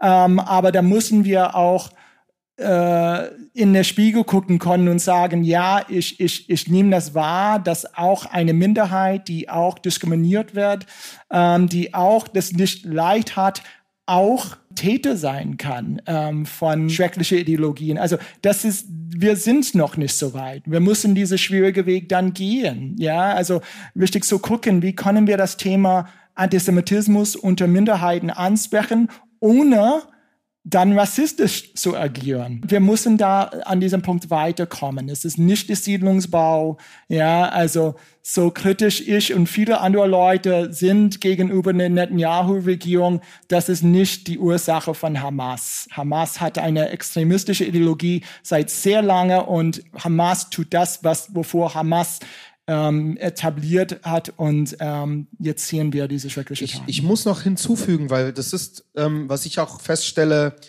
ähm, Deutschland äh, hat sich natürlich zu Recht sehr, sehr mit Rechtsextremismus und so weiter auseinandergesetzt, historisch auch mit dem Nationalsozialismus, was aber hier bildungspolitisch und auch geschichtshistorisch nicht wirklich ausreichend aufgearbeitet ist, ist tatsächlich die Verbindung zwischen nationalsozialistischer Ideologie und islamistischer Ideologie. Die haben eine historische Connection. Das ist eigentlich deutsche Geschichte. Denn der Mufti von Jerusalem, Mohammed Amin al-Husseini, der auch ein Muslimbruder war, hat hier in Deutschland gelebt und guter Freund Hitlers. Guter Freund Adolf Hitlers gewesen, eine super einflussreiche Figur in der damaligen arabischen Welt gewesen, war Radio äh, die äh, Nazis die haben wahnsinnig ja. viel Geld investiert, um aus dem Antisemitismus, der im Islam angelegt ist, einen rassischen Antisemitismus zu machen. Bis zu den Nazis war es bei den Arabern schon so, dass wenn ein Jude gesagt hat, er hat sich zwei Muslime geholt und hat vor den zwei Muslimen gesagt, ich bin Muslim, dann war alles gut, weil dann war er ja Muslim. Dann ist er, das ist die Art des Übertritts bei den Muslimen. Das, da muss man nicht viel mehr machen. Aber die Nazis haben mit Flugblättern, mit Radioprogrammen, mit Büchern, mit allem Möglichen und eben mit der sehr tatkräftigen Hilfe von dem unglaublich antisemitischen Mufti von Jerusalem äh, diesen Antisemitismus in einen rassischen Antisemitismus umgebaut. Und, und, mit einer theologischen Komponente, die halt auch noch von so einem Dschihad und einem heiligen Krieg spricht, ja. die es ja so bei dem nationalsozialistischen Antisemitismus so nicht gab. Und das ist das Gefährliche, weil hier ist es sogar, ich mache mal ein Beispiel, wenn man so einen Nazi hat von damals, so einen SS-Typ, der wirklich Juden hasst, wenn man ihm hier einen Knopf gegeben hätte, du kannst hier mit so einem Knopfdruck jetzt 100.000 Juden töten, wird er das natürlich machen. Knopfdruck 100.000 Juden töten. Aber würde man ihm sagen, bei jedem Knopfdruck, wo du das äh, drückst, schneidet man dir ein Körperteil ab dann würde er das nicht so einfach machen. Aber in der islamistischen Ideologie kein Problem. Man sprengt sich ja auch mit dem Selbstmordgürtel in die Luft, weil man einen zusätzlichen Bestandteil der theologischen Komponente hat, zu meinen, würde man Juden töten, sei das im Sinne der islamistischen Ideologie gut und für Allah und man wacht auf ganz nah beim beim bei, Ja, beim und nicht zu vergessen, dass man auch 77 bis zu 3000 Euro lukrieren kann Das kriegt pro man auch noch. Juden. Also Genau. es gibt ja diese Pay-for-Slay-Ideologie, von der hier auch nie jemand hört, dass die, also die, die Attentäter, die aus den umstrittenen Gebieten nach Israel gehen und irgendwelche Leute abstechen, die machen das zum Teil auch, weil sie einfach keine Kohle haben und sie kriegen dann eine monatliche Rente. die, oder die Verbliebenen von ihm, seine seine seine Familie, falls er bei diesem Je, Attentat je nachdem, auch wie viele er erwischt hat, ob er dabei gestorben ist oder ins Gefängnis gekommen wird. Und wenn man dann rechnet, also das geht eben bis zu 3000 Euro monatlich und das ist bei manchen schon ein Jahresgehalt und das kriegen die monatlich. Und sie sind dann auf allen Schulen und Bildern auf der Straße und die Mama sagt, ich bin so stolz, dass mein Sohn ein Märtyrer geworden ist. Also das sind alles so Incentives, wie sagt man Incentives auf Deutsch? Äh, äh. Verlockungen. ja. ja. Das sind so Verlockungen, denen die auch erliegen. Und in Deutschland ist es dann so, dass es hier auch auf fruchtbaren Boden fällt, weil es gibt den sogenannten Schuldabwehr-Antisemitismus. Weil es wurde nämlich nicht der Zweite Weltkrieg so schön aufgearbeitet, wie alle das glauben, weil nämlich die meisten Täter sowieso straflos weggegangen sind und alle waren nicht dabei und alle waren ja eigentlich gegen Hitler und jeder hat irgendwo einen Juden im Keller versteckt und das will man natürlich auch belegen und das hilft dann sehr, wenn man sagen kann, so toll sind die Juden ja doch nicht, weil es wurden einfach die Juden alle heilig gesprochen und die anderen alle böse gesprochen und das erträgt man nicht. Ich möchte auch ähm, einfach dazu fügen aus meiner Erfahrung. Also ich war auch an Schulen, auch ein bisschen wie du, wie du meinst, also wo ein Lehrer gesagt hat, aber hier müssen Sie nicht kommen mit Ihrem Projekttag gegen Antisemitismus, weil wir mehrheitlich christlich sind. Ja, du musst dahin gehen, wo die Muslime sind. Habe ich auch von Lehrkräften gehört und haben wir auch gemacht. Äh, nicht äh, Klassen ausgesucht, sondern waren wir dann. Ähm, Luther war in, ja in, bekannter Judenfreund. Ne? Genau. Ähm, in, in Mannheim, glaube ich, war das an einer Schule mehrheitlich ähm, geflüchtete Klasse und haben tolle Erfahrungen gehabt, ja, wo richtig einfach sehr aufgeschlossen, ja. Also einerseits muss man ähm, sich das, äh, ja, man, man weiß, dass es diese Ide- Ideologie gibt, ja, und gleichzeitig kann man die Leute nicht von vornherein einfach so behandeln, als würde die dann ähm, das repräsentieren. Man muss in jeder Situation da reingehen, ja. Ich weiß auch, wie stark vorhanden Antisemitismus ist in der deutschen Mehrheitsgesellschaft, ja, aber ich kann trotzdem nicht in eine Klasse gehen und Leute so behandeln. Also das, das wäre eine Katastrophe, ja, und da will ich auf jeden Fall, und da müssen wir auf jeden Fall dagegen arbeiten. Es gibt auch tolle Projekte, auch hier in Stuttgart, wo ähm, jüdische und muslimische Personen zusammengebracht werden, um gegen Antisemitismus und gegen Rassismus zu arbeiten. Und genau dieser Ansatz brauchen wir, diese Offenheit. Da- Das, das ist das, was wir auf jeden Fall wollen. Ne? Also diese freie Gesellschaft, ja, diese Vielfalt auch ähm, gemeinsam miterleben. Und ist es vielleicht auch die Stärke deines Sonderprojekts, also genau diese Offenheit, dass du quasi halt eine Regionalisierung ähm, hier hast und dass du halt jüdisches Leben in der Region ähm, Stuttgart sichtbarer machst und einfach bekannter machst an, an ganz konkreten Beispielen? Genau, also das, das versuchen wir. Wir suchen eben verschiedene Partner in der Region, die Lust haben, mitzumachen, ja, etwas auf die Beine zu stellen. Und wir merken, es gibt Interesse. Es gibt Leute, die an diesem Thema seit Jahrzehnten arbeiten, viel früher als ich angefangen habe.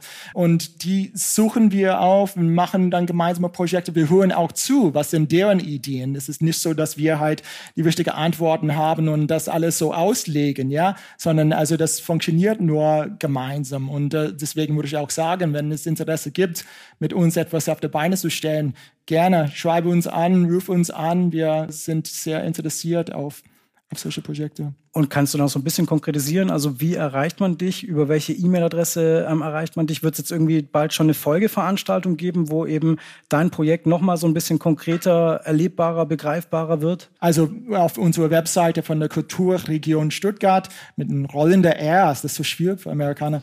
ähm, genau, da findet ihr dann Kontakt zu uns. Genau, wir planen ähm, auch so eine Art, das heißt Editathon, auch so ein toller Begriff. ähm, ist etwas wie ein Hackathon, wo Leute zusammenkommen und diese Webseite, was ich vorher angesprochen habe, mit dieser interaktive Karte, Lokalgeschichte, lokaljüdische Geschichte, das wollen wir gemeinsam ähm, machen. Ja, nicht, dass eine interaktive Karte dort einfach so online gestellt wird, sondern dass Leute zusammenkommen und das gemeinsam machen, ja, auch aus so Community Building Event, dass Leute sich begegnen, dass Netzwerke aufgebaut werden können und dass man gemeinsam Lokalgeschichte erforscht und auch sichtbar macht. Ja, genau, das ist in der Planung.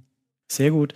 Ähm, ben, ich hatte äh, in der Vorbereitung ähm, Robert gefragt, ob du auch ähm, einen Bezug zur Region Stuttgart ähm, hast. Und dann hat er so ein bisschen weiter ausgeholt und hat quasi jetzt auch über das Biografische in deinem Buch ähm, mir erzählt, dass deine Vorfahren eben unter anderem in Mainz, Worms und Speyer äh, eine große Rolle gespielt haben und gewirkt haben. Sie haben die Gemeinde in Mainz ähm, sogar mitgegründet.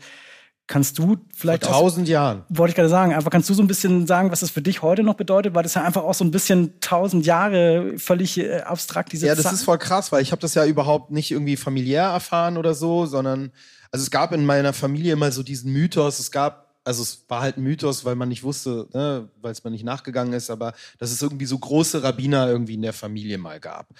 Und äh, ja, und dann habe ich halt so bei der Forschung ähm, auch so anhand meines Nachnamens herausgefunden, dass mein Nachname Kalmanovic ist eigentlich eine slavisierte äh, Form von dem Nachnamen Kalonimos. Ja? Mhm. Ähm, und diese Familie Kalonimos, die wirkte tatsächlich vor tausend Jahren äh, schon in Worms, Mainz und Speyer, gründete dort äh, die erste jüdische Gemeinde in Mainz. Und die kam ursprünglich aus Italien. Und wie bin ich überhaupt erst darauf gekommen? Ich habe My Heritage gemacht, ja. Ja, und auf einmal gucke ich so und dann kriege ich das Ergebnis und ja, war nicht überraschend, 9, 7, 9, irgendwie 79 Prozent aschkenasische Herkunft, so klar. Und dann habe ich noch Svadisches so ein bisschen bei mir und auf einmal steht da so 13 Prozent Italienisch. Was habe ich denn mit Italien am Hut? und dann habe ich ähm, die, die damalige Generalkonsulin äh, Israels getroffen, Frau Simovic, und sie sagte, du heißt doch Kalmanovic. Ich sag, ja. Weißt du, was das bedeutet? Ich so, nee. Sohn von Kalman, weil Ovic ist halt einfach nur die slawische Endung für Sohn von und mhm. Kalman ist Kalonimos. Und so kam ich überhaupt erst darauf und dann, äh, ja, und dann habe ich mehr darüber erfahren und dann äh, wurde ich auch von der Historikerin angesprochen, von der Susanne Urban. Die hat damals die Schumstätte äh, äh, betreut und auch dafür gesorgt, dass muss ich entschuldige ganz ganz kurz für die die es nicht wissen die Schummstätte das ist der Kern des äh, äh, in in Deutschland entstehenden Judentums des orthodoxen Judentums. Und Schumm heißt deswegen Speyer Worms also das U und das W ist ein Buchstabe im im Hebräischen und Mainz. Das sind die Schummstätte das sind die berühmtesten Städte der deutschen Orthodoxie. Der, der, der, das ist eigentlich die Wiege des aschkenasischen Judentums. Um circa 1000 nach Christus hat sich da wirklich eine große ähm, Gelehrsamkeit entwickelt und auch also wirklich sehr, sag ich mal, nach vorwärts gewandte äh, jüdische und selbstbewusste Community. Und ähm, ja, und dann habe ich mit ihr so einen kleinen Dokumentationsfilm gedreht, Dokumentarfilm gedreht, der heißt Was sind schon tausend Jahre von Kalonimos bis Kalmanowitsch und interessanterweise diese Kalominiden, ja, also die waren halt nicht nur hier oder da Rabbiner, sondern halt auch Poeten. Ja, also wirklich Dichter und haben zum Beispiel das, ähm, einer der Gebete, die wir äh, bei Rosh Hashanah und Yom Kippur beten, stammt von einem Kalonimos. Ja, also das ist total krass. Also jetzt weiß ich auch, woher ich das habe, so Rap-Texte zu schreiben. Das liegt hier halt irgendwie in der Familie, tief in der Familie. Und ähm, ja, und tatsächlich ist es sehr, sehr spannend. Und ich war dann dort auf dem Friedhof in, in, in Worms. Der ist ja der älteste jüdische Friedhof in Europa. Der heißt ähm, Heiliger Sand. Und da gibt es tatsächlich mehrere Grabsteine dieser Familie Kalonimos und einer von ihnen ist ermordet worden. Das ist so der Zadik von denen, der gab halt sein Leben, weil er sich weigerte, zum Christentum überzutreten. Und dann wurde er halt einfach ermordet. Und das ist so krass, da zu stehen vor so einem Grabmal, Grabstein von so tausend Jahre alt, mit irgendjemandem von mir, so weiß ich nicht, weit verwandt, entfernt. Und, und der starb für Kiddush Hashem, ja. Also Kiddush Hashem heißt, ähm, die Ehre Gottes. Für die Ehre Gottes, also dass er sozusagen nicht, nicht seine Herkunft leugnen wollte und so weiter. Und das ist dann schon heftig. Und meine Familie mit diesem Nachnamen Kalmanovic, die flüchtete also von da durch die Pestpogrome bis nach Rumänien und dann nach den Nazi-Pogromen von Rumänien bis nach Israel und jetzt zurück von Rumänien und Israel zurück nach Deutschland und ich kämpfe wieder gegen Antisemitismus. Ist doch geisteskrank. Ist doch geisteskrank. Das muss sich ändern. Ändern wir das jetzt endlich mal? Dann darf ich mir an der Stelle jetzt auch was wünschen. Es geht heute Abend um äh, jüdische Identität, um jüdische Kultur. Wir haben mit Sound angefangen, wir haben mit Musik angefangen. Ich würde mir wünschen, Sandra, dass du nochmal einen Song spielst. Ja, wir hatten uns irgendwie geeinigt, dass, dass äh, äh, Jonny anfängt, weil äh, er hat den Anfang, dann habe ich den Schluss und dann haben wir gefunden, das ist irgendwie. Ich schlag euch mit Rap K.O. und sie streichelt euch dann nochmal. Ich dachte, der Kreis schließt sich dann eben mit dem Das ist Rap. Aber wenn ihr das ganz schon, gut, ne? dann machen wir das genauso. Nee, dann die fängt Joni Kreisler an. schließt. Die Kreis genau, Kreisler ja. schließt den Kreis, sehr gut. Ja, Genau. dann Joni, dann Okay. würde ich dich bitten. Ja, der, sehr gut, okay. Der Song, den ich euch äh, heute noch mitgebracht habe, der heißt Sie sagen mir. Yeah, yeah. Yeah, yeah. Yeah, yeah. Es war doch so schön bequem in den letzten Jahren. In unserer Filterblase passt alles perfekt zusammen. Wir waren Champions mit Özil, Boateng und Lahm. Hatten im Sommer des Jahrhunderts den perfekten Plan. Doch hinterm Gartenzaun am rechten Rand wucherte etwas vor sich hin. Ein Gewächs der Angst. Es wurde größer, lauter, ging auf Menschenfang. Und es war sich sehr seine Selbst an. Ah. Inzwischen spukt als Gespenst durchs Land, von dem wir dachten, es sei längst gebannt. Es tauschte Bomberjacke gegen Sakko ein und drängte ins Amt. Schräg erhoben blieb die rechte Hand. Ja, die neue blaue Alternative lässt ihre Schar zur alten braunen Blasmusik im Gleichschritt marschieren. Ich muss es klar artikulieren, mich daran zu gewöhnen ist keine Alternative, denn sie sagen mir, wenn wieder Nazis marschieren und die Menschen jede Warnung ignorieren. Sie sagen mir, gewöhn dich dran, wenn sich Migranten weiter radikalisieren und den Hass multiplizieren. Sie sagen mir, gewöhn dich dran, doch ich bin nicht bereit, diese falsche Toleranz zu akzeptieren. Während den Anfängen ist es denn so anstrengend? Deutschland, was ist nur mit dir passiert? Verbunden und getrennt, dazwischen eine Haaresbreite. Parallele Welt, wechselt man die Straßenseite. Rechts hip, unbezahlbar, Trendbezirk. Links trist, Brennpunkt, Ghettoviertel. Uh. Rockerbanden und kriminelle Clans wickeln hier ihre Geschäfte ab und erodieren den Staat. Hand in Hand mit Faschisten wie den grauen Wölfen. Wer das Problem erkennen will, muss beide Augen öffnen. Sonst drohen uns bald echte Banlieues. Für Extremismus ein perfektes Milieu.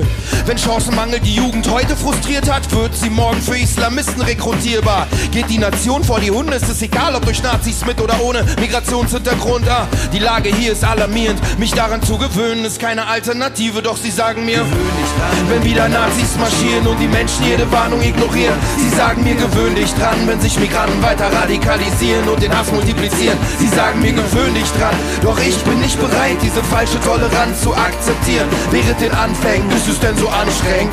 Deutschland, was ist nun mit dir passiert? Ich fühle mich eingeklemmt von radikalen Kräften rechts und links. Ich fühle mich eingekeilt, warum verändert die Gesellschaft nicht? Ich fühle mich eingekesselt, weil der Faschismus wieder um sich greift.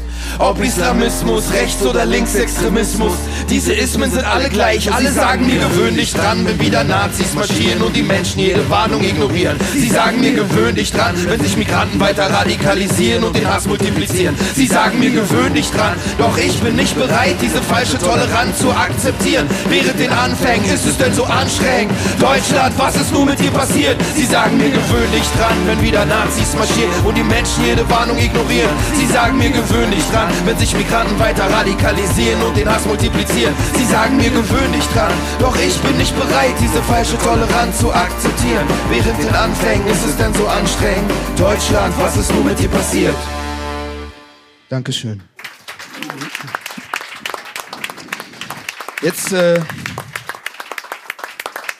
nach dieser Wachschelle, ja, kommt Sandra hoffentlich und motiviert euch noch ein bisschen mehr.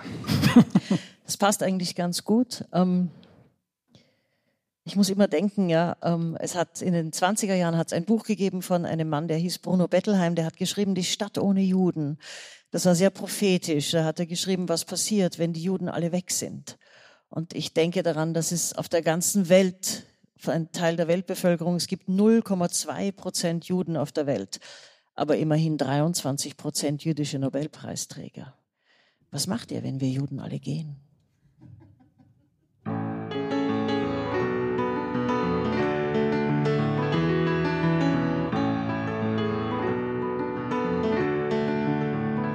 Es ist nicht leicht, dass man einen Ort für sich zu Hause nennen kann und nicht ein jeder kommt auch irgendwann bei einem Zuhause an und trotzdem setz ich mich ans Fenster hier mit einer Tasse Tee, denn meine Füße tun vom Weg hierher sehr, sehr lange schon weh.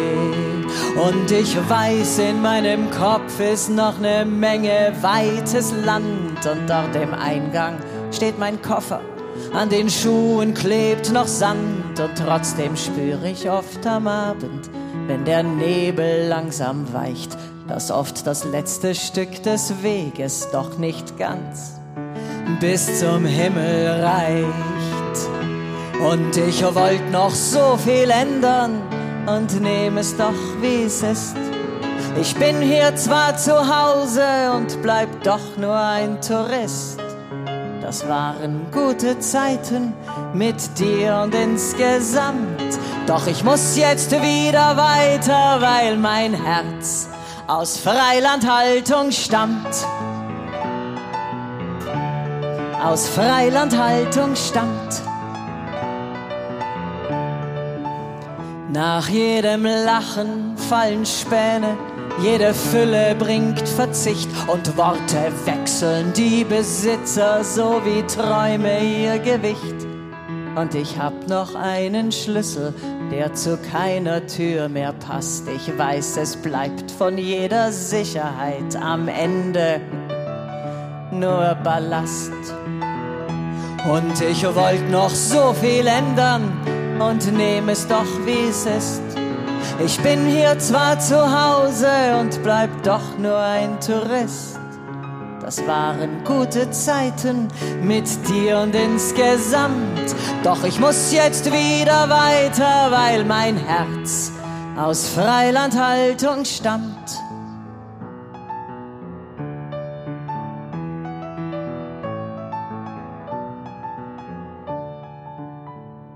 Vielleicht schreibst du mir mal ne Karte wenn dir danach ist. Der Mensch ist leider so gebaut, dass er nur allzu leicht vergisst. Es gibt kein Recht auf Glück, egal ob man's erbettelt oder zwingt. Und es gibt Menschen, so wie mich, denen zu Hause gar nichts bringt. Und ich wollt noch so viel ändern und nehm es doch wie es ist. Ich bin hier zwar zu Hause und bleib doch nur ein Tourist. Das waren gute Zeiten mit dir und insgesamt. Doch ich muss jetzt wieder weiter, weil mein Herz aus Freilandhaltung stammt.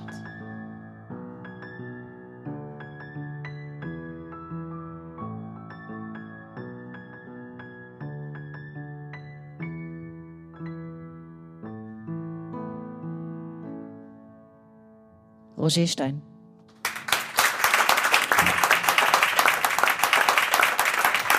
Super. Ich habe äh, euch zu danken, dass ihr da wart. Ich habe vor allem auch tatsächlich Robert zu danken, der sich diesen ähm, extrem lebhaften Abend auch ausgedacht hat und die ganze Bandbreite sozusagen jüdischer Stimmen und Identität eben heute Abend ähm, hier auf die Bühne gebracht hat. Ähm, vielleicht sagst du noch mal kurz ähm, für alle zum Abschluss, über welche Website, über welche Kanäle erreicht man dich, damit man dich bei deinem ähm, Sonderprojekt unterstützen kann? Ja, sehr gerne. Wir sind erreichbar über Kulturregion stuttgart.de. Da sind alle die Informationen über unser Projekt, worum es geht, aber auch über die einzelnen Veranstaltungen, äh, Infos zu finden, ähm, Kontaktdaten von uns, ähm, auch ein Interview mit mir, ein bisschen über, wie ich halt dieses Projekt angehe. Ihr habt heute ein bisschen davon erfahren, aber da gibt es noch mehr Informationen dazu. Und in der Zukunft werden wir dann dort auch mehr dazu finden. Und wir freuen uns immer über jeden Mitstreiter. danke, dass Sie da waren. Danke, dass ihr da wart. Eben in dieser schwierigen Zeit auch habt ihr alle ein, ein, ein Signal, ähm, glaube ich, eben gesendet, eben für ähm, Solidarität in, in schweren Stunden. Ich würde mich tatsächlich ganz zum Schluss auch noch freuen ähm, über Feedback zum Podcast Kunst und Quer, den wir heute Abend zum allerersten Mal vor Publikum eben aufgezeichnet haben. Ähm, Feedback ganz allgemein zum Podcast, zu diesem Abend ähm, gerne an podcast.kulturregion-stuttgart www.ftf.de. Da kann man sich Themen wünschen, da kann man sich äh, Gäste wünschen. Die Sendung heute Abend wird ausgestrahlt am 3. November. Tobias, korrigier mich. Am 2. November, ähm, skorpionmäßig extra für euch beide quasi. Und ähm, der nächste Podcast ist dann im Dezember schon wieder am Start. Da geht es um ein ganz anderes Thema, um künstliche Intelligenz. Aber da machen wir uns dann bei einem anderen Mal Sorgen drüber. Danke, dass ihr da wart. Vielen Dank für den spannenden Abend.